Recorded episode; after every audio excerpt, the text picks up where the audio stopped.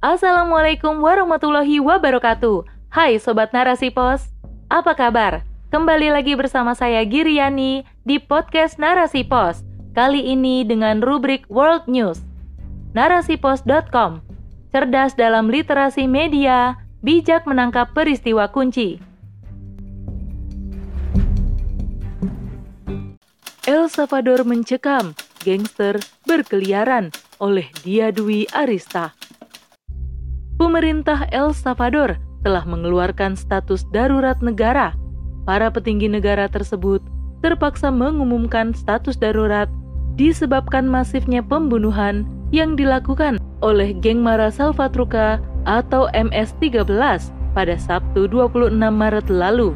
Terhitung 62 korban meninggal dalam satu hari. Bahkan, angka ini hampir menyaingi angka kematian selama bulan Februari, yakni 72 korban dalam sebulan. Tentu kekejian gangster ini membuat El Salvador mencekam sebab gangster berkeliaran di lingkungan. Lantas, siapakah Mara Salvatruca? Mengapa bermunculan gangster-gangster berbahaya di negara tersebut? Mara Salvatruca adalah nama sebuah geng yang lahir di jalanan Los Angeles, Amerika Serikat pada tahun 1980-an. Geng ini terbentuk dengan tujuan mengikat persaudaraan antar imigran El Salvador di Amerika Serikat. Namun, banyaknya tantangan sebuah geng di Amerika Serikat membuat MS-13 berusaha menjadi geng yang lebih kuat dari geng-geng lainnya. Tentu dikarenakan hidup di jalanan sama halnya hidup di hutan rimba, yang kuat, yang dikdaya. Begitu pula dengan para gangster ini Agar mereka tidak diganggu oleh geng lainnya, maka pilihannya hanya satu, menjadi yang terkuat dan terkejam.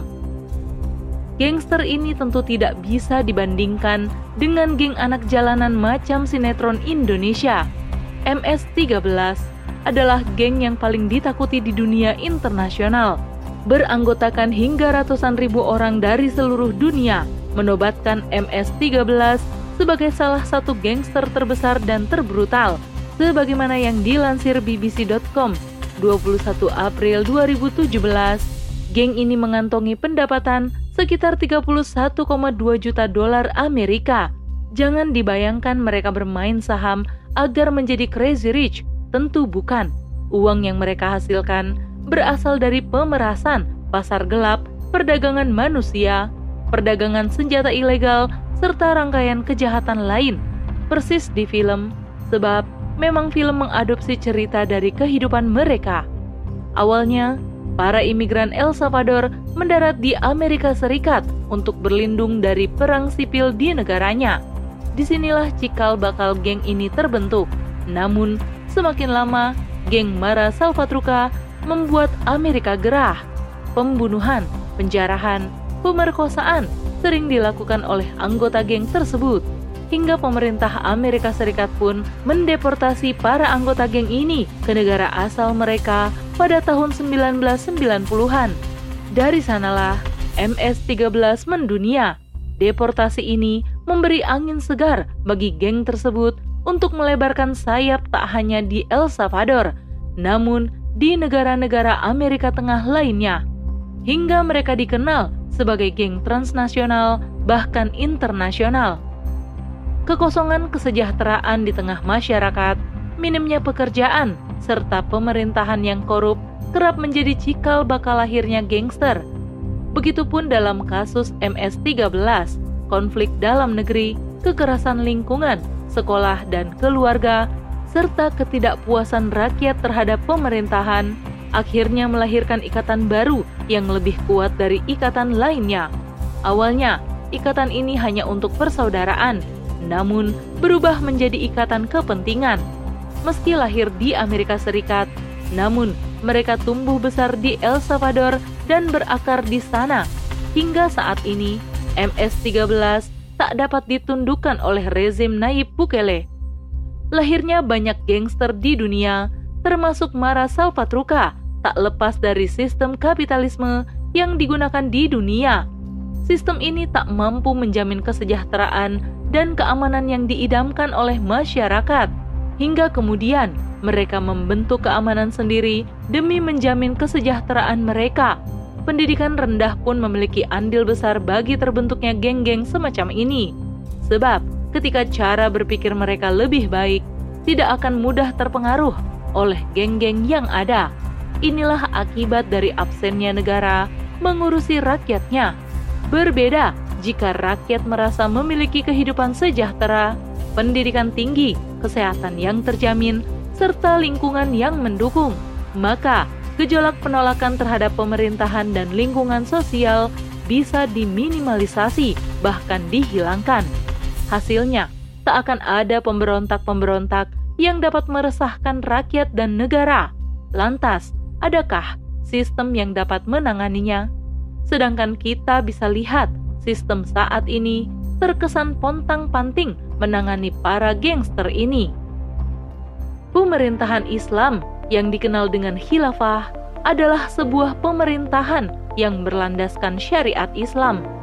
Adanya syariat tak hanya untuk kepentingan di akhirat, namun juga untuk menciptakan kesejahteraan di dunia. Sebab aturan-aturan yang ada dalam syariat jika diterapkan akan membawa rahmat bagi setiap manusia, baik Muslim ataupun non-Muslim yang tunduk dalam pemerintahan Islam. Rahmat ini dapat berupa jaminan pemenuhan kebutuhan pokok masyarakat, seperti pangan, papan, sandang, kesehatan, pendidikan, dan keamanan. Basic need yang menjadi pusat kehidupan manusia di dunia. Ketika basic need ini terpenuhi dengan ma'ruf, maka keinginan berbuat kejahatan akan sirna. Sebab faktor utama adanya kejahatan adalah tidak terpenuhinya basic need secara ma'ruf dan menjadi fitrah bagi manusia akan tenang dengan hidup berkecukupan. Apalagi dengan penerapan syariat di berbagai bidang kehidupan, maka ketenangan dan kebahagiaan dapat tercapai tanpa memikirkan adanya riba dan kezoliman kebijakan Bahkan rakyat akan memfokuskan kehidupan dunianya kepada akhirat, kejayaan Islam, dan kaum muslimin. Kesibukan bagi manusia hari ini yang berputar pada kebutuhan pokok akan teralihkan kepada perjuangan menegakkan kalimatullah. Berkaca pada perjalanan hidup Nabi Muhammad SAW dan para sahabat, juga para khalifah yang pernah memimpin kaum Muslim hingga ribuan tahun lamanya, akan kita dapati beberapa peristiwa pemberontakan semisal pembangkangan Maslamah Al-Kazab, pemberontakan orang-orang yang tak mau membayar zakat, dan murtad ketika Nabi wafat, juga Khawarij pada masa antara pemerintahan Khalifah Ali bin Abi Thalib dan Muawiyah bin Abi Sufyan. Dalam hal ini, Nabi Muhammad Wasallam pernah bersabda, "Barang siapa yang datang kepada kalian Ketika kalian bersatu di bawah satu pimpinan, dia berkeinginan untuk memecah belah persatuan kalian, maka bunuhlah dia. Hadis riwayat Muslim. Imam An-Nawawi menjelaskan perihal hadis di atas bahwa terdapat perintah agar memerangi orang atau kelompok pemberontak kepada kepemimpinan khalifah, juga pemberontak yang ingin memecah belah kesatuan kaum muslim. Jalan satu-satunya adalah diperangi sebab kejahatannya tidak akan berhenti sebelum mereka diperang atau dibunuh. Demikianlah cara Islam menumpas para pemberontak, atau dalam kasus di El Salvador adalah gangster. Ketika kesejahteraan sudah diberikan, namun masih muncul pemberontak dengan alasan lain, semisal kekuasaan atau hasutan pihak luar, maka khalifah akan memerintahkan untuk melumpuhkan mereka dengan perang Wallahu a'lam bishawab.